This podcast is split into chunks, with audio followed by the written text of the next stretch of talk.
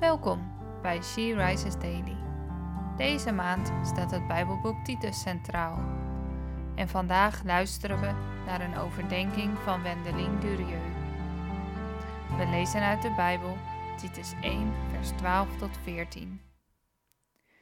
Een van hun eigen profeten, zelf een Cretenser, heeft gezegd: Cretensers zijn onverbeterlijke leugenaars, gemene beesten, vatsige vreters. Dat is pas een waar woord.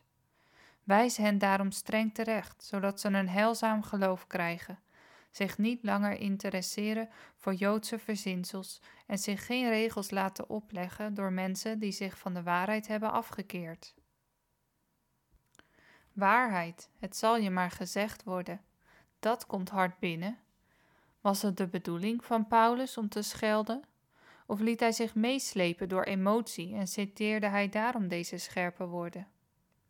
Met daarna, dat is pas een waar woord. Maar hij is met deze mensen betrokken. Wanneer je ziet dat mensen van wie jij houdt de verkeerde kant uitgaan, dan word je soms emotioneel. Waar was Paulus boos over? Blijkbaar waren in de gemeente op Kreta Joden binnengedrongen die de nieuwe gelovigen negatief beïnvloeden en zo volgelingen kregen die twijfelden aan hun redding door genade alleen en zo weer onder de wet terechtkwamen. Heidenen die Christus hadden leren kennen en het nieuwe verbond in zijn bloed, werden door Joden overgehaald om de Joodse wetten te gaan houden. Niet eens die uit het Oude Testament, maar de leer van de rabbijnen. Paulus was woest. Die mensen moeten de gemeente uit. Zij maken de jonge gemeente kapot, niet omdat ze zo gelovig zijn, maar om er financieel beter van te worden. Soms kun je zo betrokken zijn dat je lelijke woorden zegt. Herken je dat? Ik wel. Hoe kan je hiermee omgaan?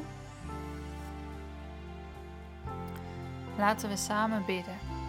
Vader, geef mij liefde en inzicht in de motieven van mensen, dat ik niet langer twijfel, maar eerlijk de waarheid zeg. Help mij dan om mijn emotie te bedwingen en ze in liefde te benaderen. Maar soms mag ik ook boos worden, net als Paulus en net als Jezus. Dank u daarvoor.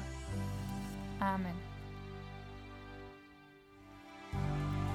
Je luisterde naar een podcast van She Rises. She Rises is een platform dat vrouwen wil bemoedigen en inspireren in hun relatie met God. We zijn ervan overtuigd dat het Gods verlangen is dat alle vrouwen over de hele wereld Hem leren kennen. Kijk op www.she-rises.nl voor meer informatie.